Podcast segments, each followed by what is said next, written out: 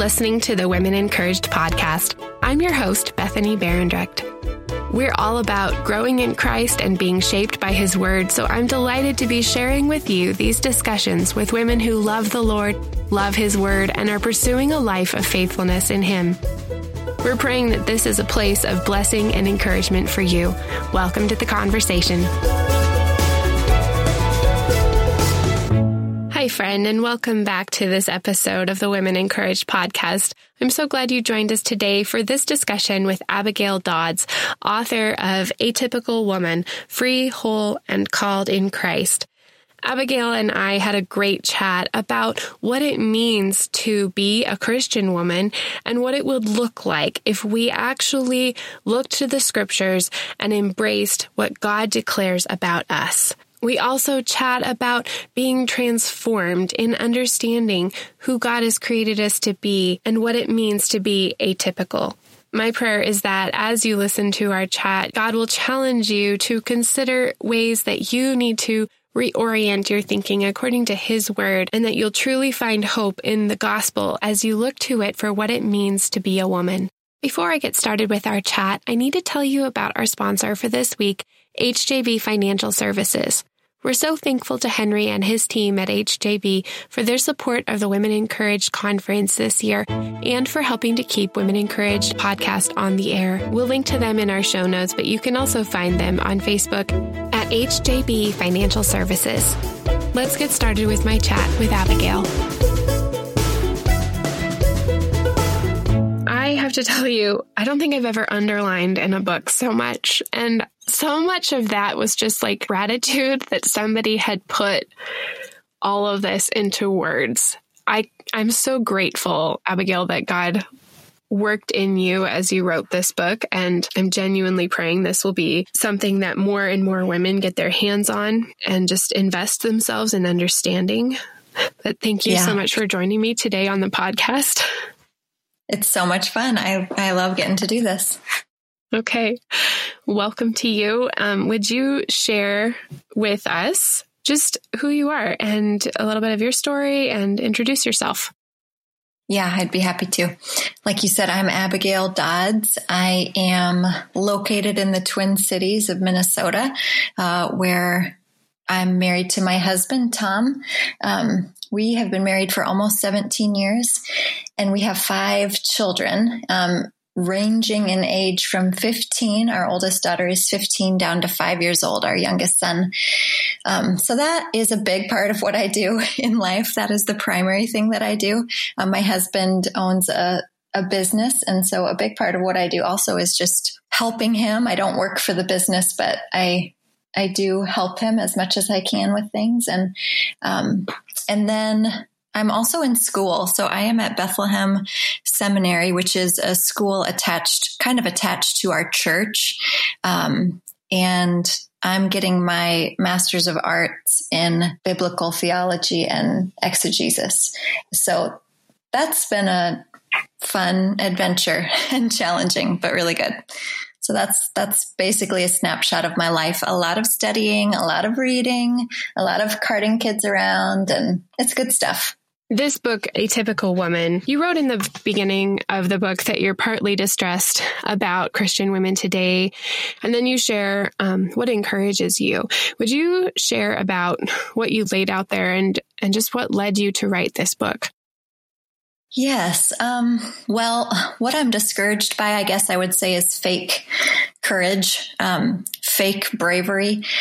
Uh, there are just many, many women, um, even Christian women or women who would call themselves Christians that are out there really telling us to be brave, to be courageous, and to do hard things.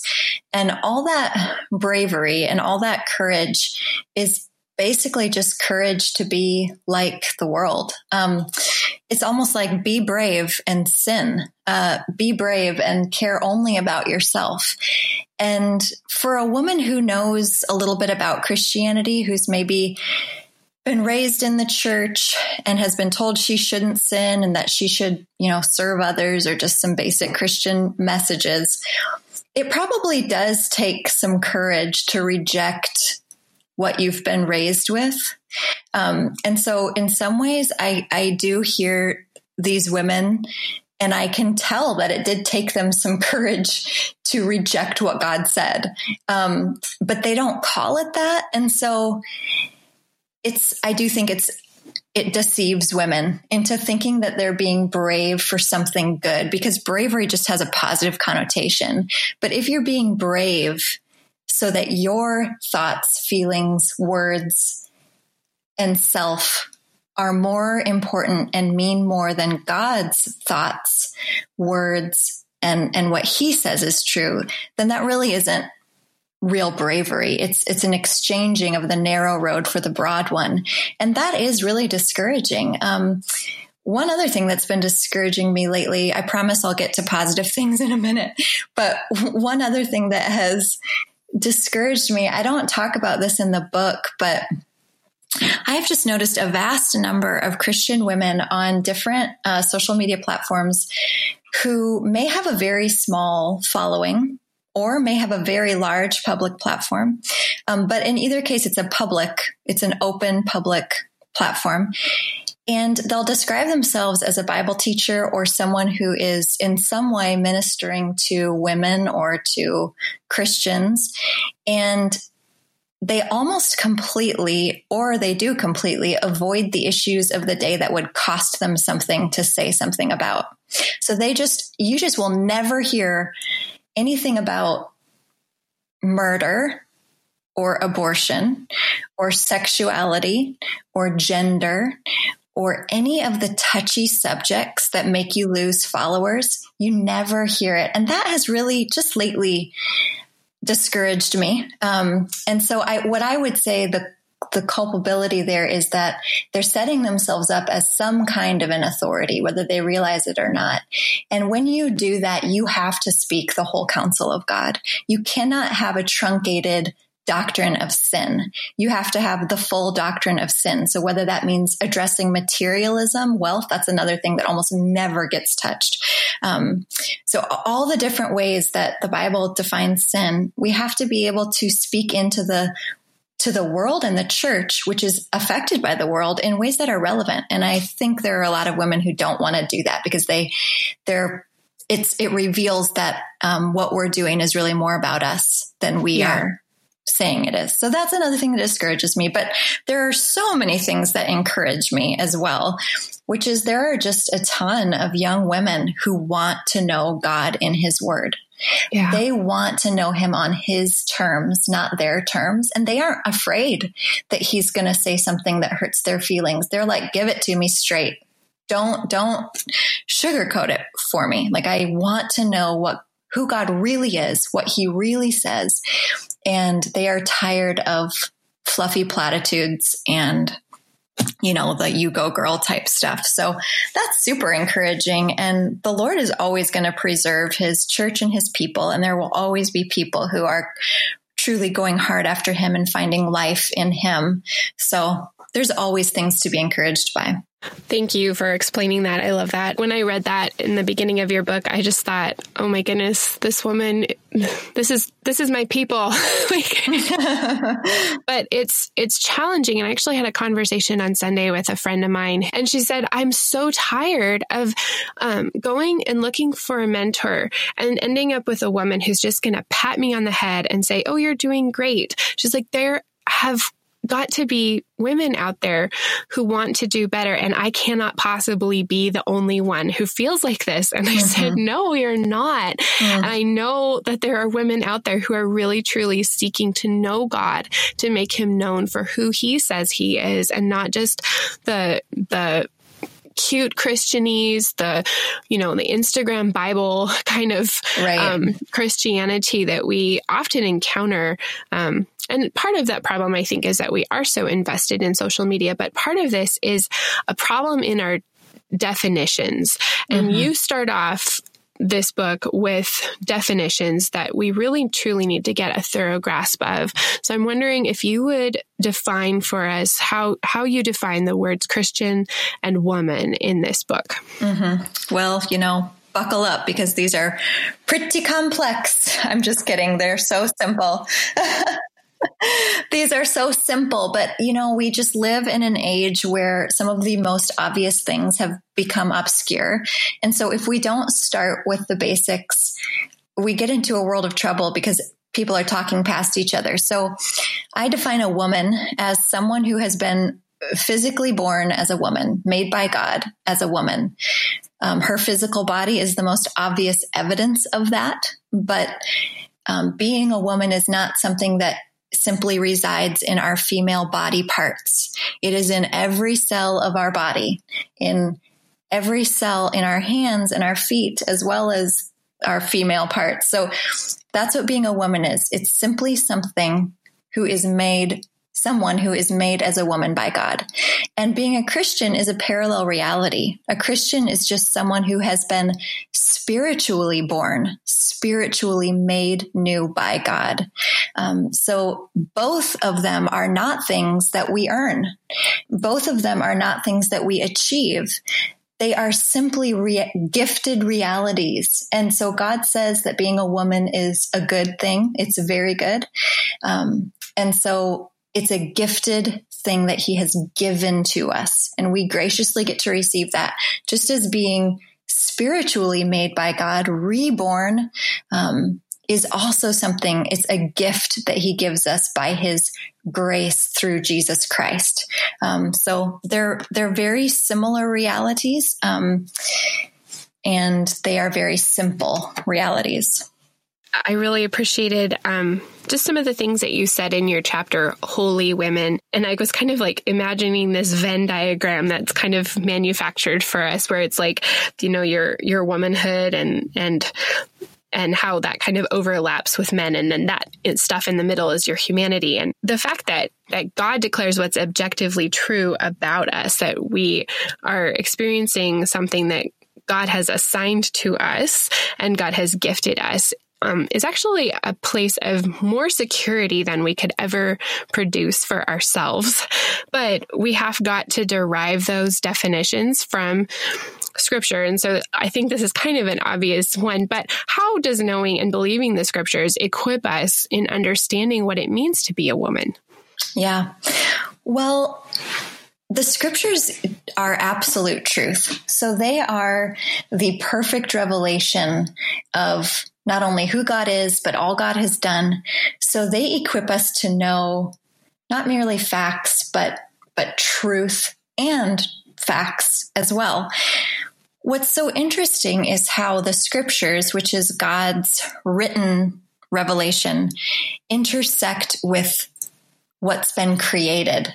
And that's his um, spoken created revelation. So that's another way that he reveals himself to us. And so not only do the scriptures testify to us like this is what it is to be a woman, it means that you are it's the expression of your humanity. Um, you're made in the image of God, and um, here are some specific instructions that go along with that. So God gives us those things, um, but also our bodies and what God has made by giving us physical bodies is also a way that God is speaking to us. He's telling us something about what we were made for. And um, that is, in it, and it intersects perfectly with his word. Um, it is, he, he does not contradict himself. Now, we always have to land in the scripture ultimately because the creation has been corrupted by sin. And so um, there are things in creation that won't perfectly ref- reflect what he spoke into creation in the beginning. Mm-hmm. But there's still so much that does, and there's still so much that we can learn um, from what has been made. So I think those two realities are really what help us to know what is this about? Why did you make me like this? You know, a lot of women, I think, struggle with the instructions of um, the older women teaching the younger women to work and manage the home, things like that. Um, and yet, when we look at our bodies and we realize that a woman's body, whether she has children or not, was originally equipped to grow babies, to be a home for, for little humans, to be this protective, nurturing, um, life giving womb to a small child. It, I think it makes those instructions a lot less weird because if he made our bodies to be a home, then it would make sense that he would call women to continue that work even after the baby is born. You know, mm, that he would yeah. continue to design us in such a way that we long to care for and nurture others um, in their growth and development. And so, whether that's something that a woman actually does in her life, whether she has children or not, I think it's still exceedingly relevant to realize that your body was made that way because it will just help you see, like, oh, well, that's not what God has called me to actually do because maybe he's called you to do some other things other than be married or give birth to biological children. But in the spiritual family of God, there are no barren women.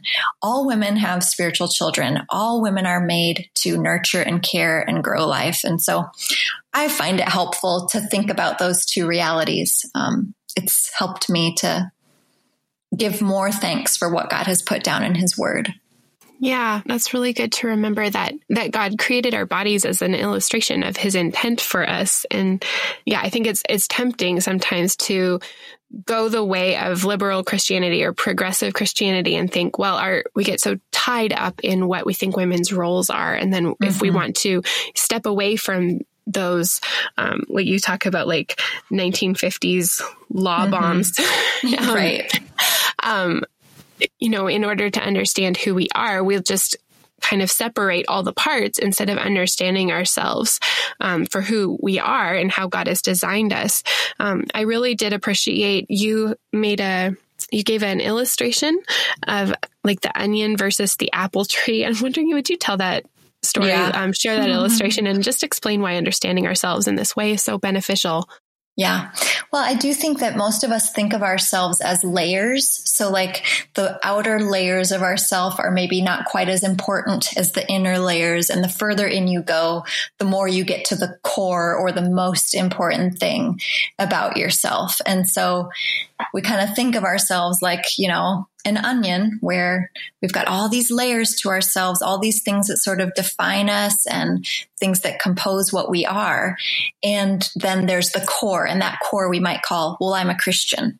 So that's the most important thing about me, but there's all these other things about me too. And I think that when you become a Christian, you sort of say goodbye to the layers because um, the a better analogy of understanding who we are and what the self is, is to think of a seed that has gone into the ground and died. And that seed that goes into the ground and dies is Christ. But not only is it Jesus, it's also all of us in Jesus. We go into the ground and we die with Christ and then new life sprouts up. And that's Jesus and that's us in Jesus as well. And all of a sudden there's a tree and the tree has a trunk and branches and fruit. And we aren't just sitting there on the countertop, autonomous, an onion with all our very complex and amazing layers that we love to just analyze and analyze. That's not who we are. We are in Christ and we are on his tree. We are part of it and we aren't alone. We are also growing together with all the parts of his body that make up the church. Um, and so I just think it's a much better way to think of yourself, not as parts that you're trying to get to the core to sort of figure out who you are. If you are a Christian, you are in Christ and every single thing about you, the, the more what you might think of as the, the lesser important things and the most important things, all of them are in Christ. That's who you are. And so I also think it just it keeps us from doing too much navel gazing when we can think of ourselves that way because it's the reality of our union with him and we don't want to just spend our lives like trying to peel back our layers and look inside our belly button. That's beautiful, actually, because there's, there's so much comfort in that. And I think so many women are looking for comfort, but they're separating all the parts of themselves and not understanding who they truly are in Christ. And so that's so helpful and encouraging. Um, what does it mean, Abigail, to be atypical? What does that look like? Mm-hmm. In the way I talk about it in the book, what I'm trying to say is that our job as women is not to be normal. It isn't necessarily to be relatable. It and our job is to be like Christ and he was quite atypical. I mean, we are never going to be atypical in the way he was because he's a savior of the world. He is fully God and fully man. But as his followers, as his people, we ought to be shining like stars. We, I mean, now that sounds kind of cheesy now that it just came out of my mouth, but it is from Philippians. We shine like stars in the world um, with the light of Christ. And so I think we need to lay down this desire to be normal, um, not to be strange. We, if we're strange, if we're alien, that should be an opportunity to give thanks to God because that means we're doing something right or Christ in us is so shining, is so real that we are now identifying with him in his set apartness. And we want to do that. And we should be scared if nothing about us ever does look weird or alien or strange. If we never feel that deep ache and longing for a better home, if this world just feels like home to us, that should be a cause for concern. And so I just want to call women to this reality of holiness, but also the, the reality of Christ suffered. He had nowhere to lay his head. He was not well loved or well liked by many. And so we should expect no different than our Savior. A servant is not better than their master. And um, so just to, to call women into that, and that takes true courage. Absolutely. And it's so hard when you, if you've invested your life and your heart really in just wanting to be appreciated and liked by your mm-hmm. peers, you're not going to be looking at Jesus the right way because your heart is really anchored in that approval. Um, and so you're not going to be courageous in the sense that you're willing to be set apart. You're willing to walk in holiness. That's such a foreign concept to so many women, sadly. Um, mm-hmm. And I think there's a, there's a bit of an infection in our in, in evangelicalism right now that's really hard to watch happening biblical womanhood is such a sneered at concept, not just by majority culture, but um, just women who would consider themselves progressive Christians. You know, mm-hmm. we kind of, you kind of touched on this before, but um, when we're looking at the scriptures just as a how to manual, we're not going to be able to understand.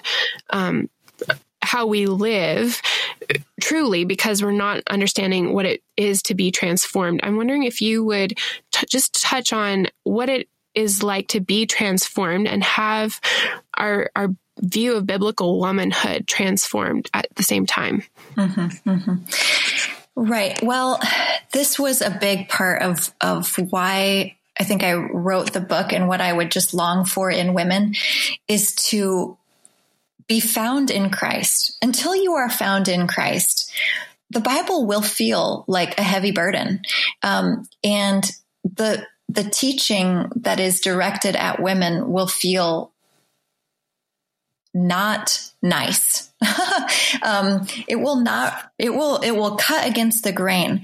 But what I want women to see is that when you have been united to Christ, when Christ truly is your life, something changes inside you and you are able now to see God's the fences that he has put up in your life, the boundaries, you will find them to be pleasant and beautiful and wonderful. And so, um, one of the things that I really don't want women to do is I do not want Christian women to get in the habit of tolerating God.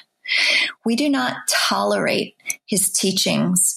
Um, we don't sort of just say, well, I don't like it, but it's there, so I guess I'll go along with it.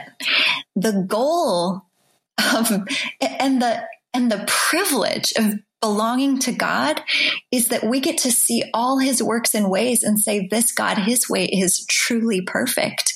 Um, we see his ways not as some kind of a killjoy, not as some kind of a punishment, but as truly for our deepest good. That is what it means to be a Christian is to see that God is good to see that he he is truly a good god that everything about him is perfect and so the transformation that has to happen first is new birth and um, for Christian women who have truly been born again and yet who have gotten in the habit of tolerating God, um, I would just say, man, it's it's an opportunity to ask God to show you the beauty and the per- perfections that reside in his word and his ways. Um, ask him to help you see him and his ways as for your good. And I would just ask you to test him in it. Now, don't test God. I don't mean like put God to the test. I just mean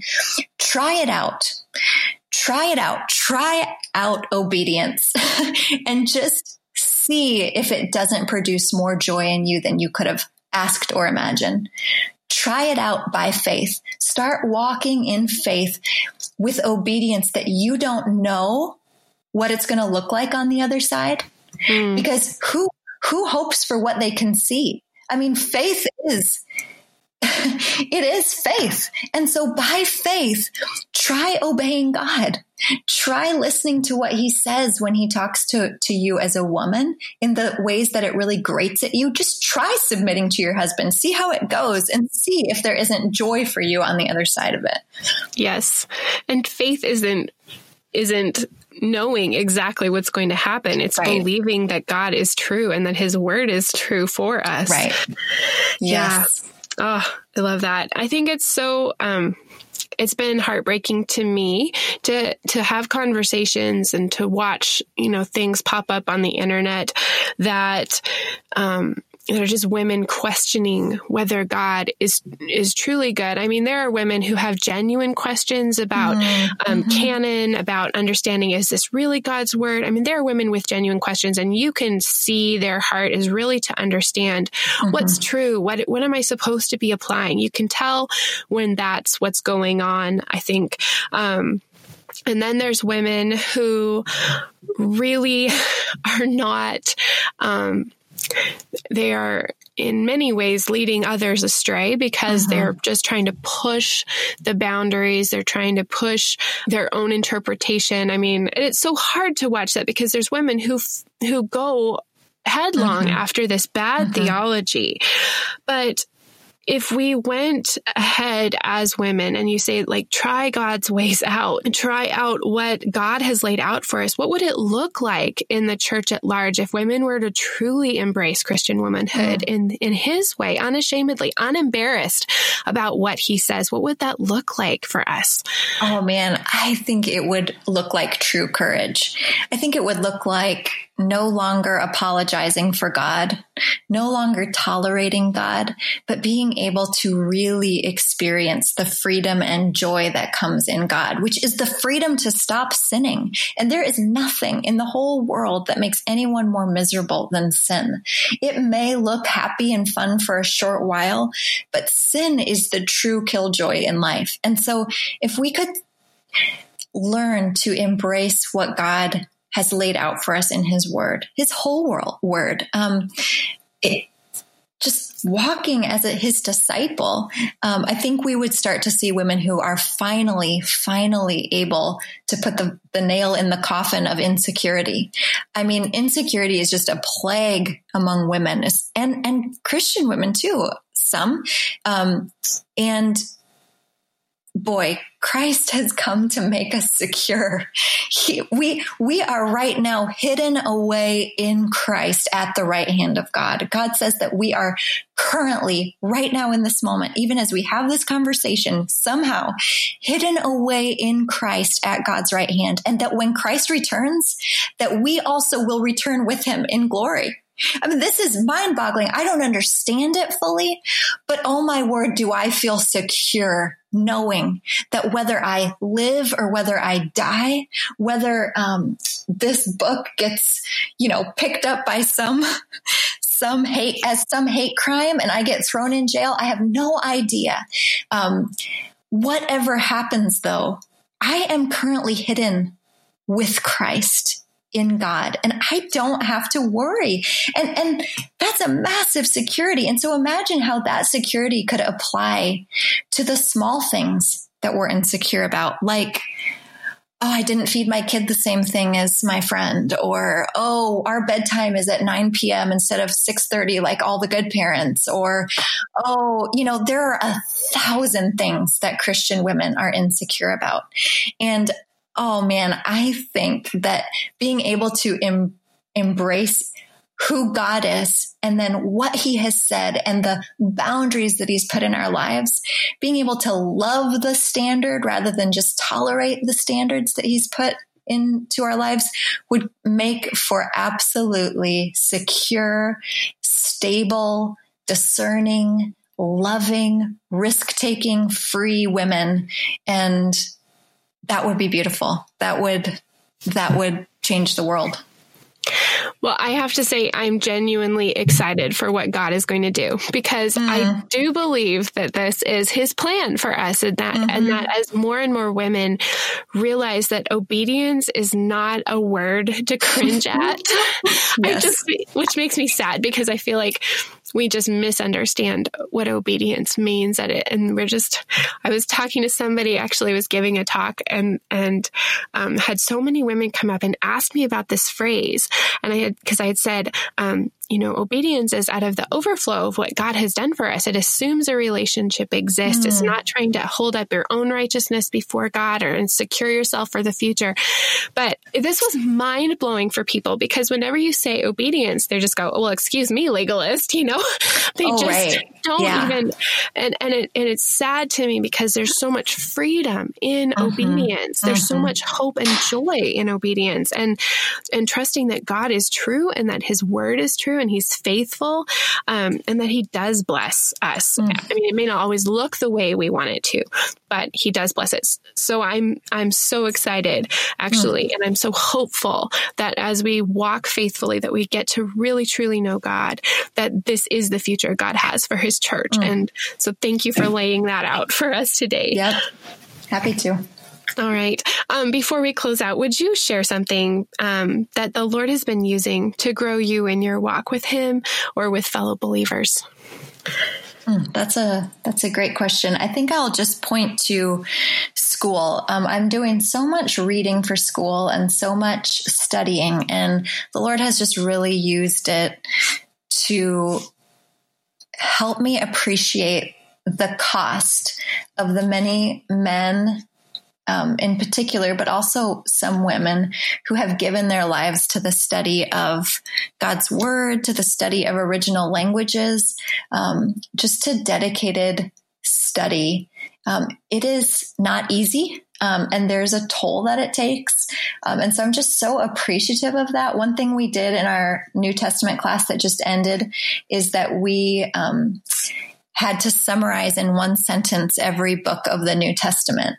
And that really was such a powerful, good experience to be forced to put the message of each book of the New Testament into one concise and readable sentence. Um, and then we had to defend our sentences um, as a cohort. And it was just so, first of all, beautiful to see what the message of the New Testament is that Jesus Christ has come to save and that he is going to come again and make all things new. And, um, but then just to, to be equipped with that tool of having, um, having a, a, a, fast knowledge of what each book is basically about so that when I'm talking with people or when I'm whatever it may be, um, I can access that information and it's in a really small, concise way. So all that to say, it's been so good and so helpful. And I'm so thankful that, that God's allowing me to do that. That's so neat. You're kind of living my dream. I'm excited for you. Yeah. well, thank you again for joining me today, Abigail. I really enjoyed this. I would love to talk more with you over all the parts of this book, but I'm just really excited to share this with women and um, just praying that the Lord continues to use this in hearts and minds and and continues to bless you as you pursue Him. So thank you so much. Thank you, Bethany. Thank you for joining us for this episode. If you'd like to know more or you'd like to see the show notes, you'll find them at womenencouraged.ca.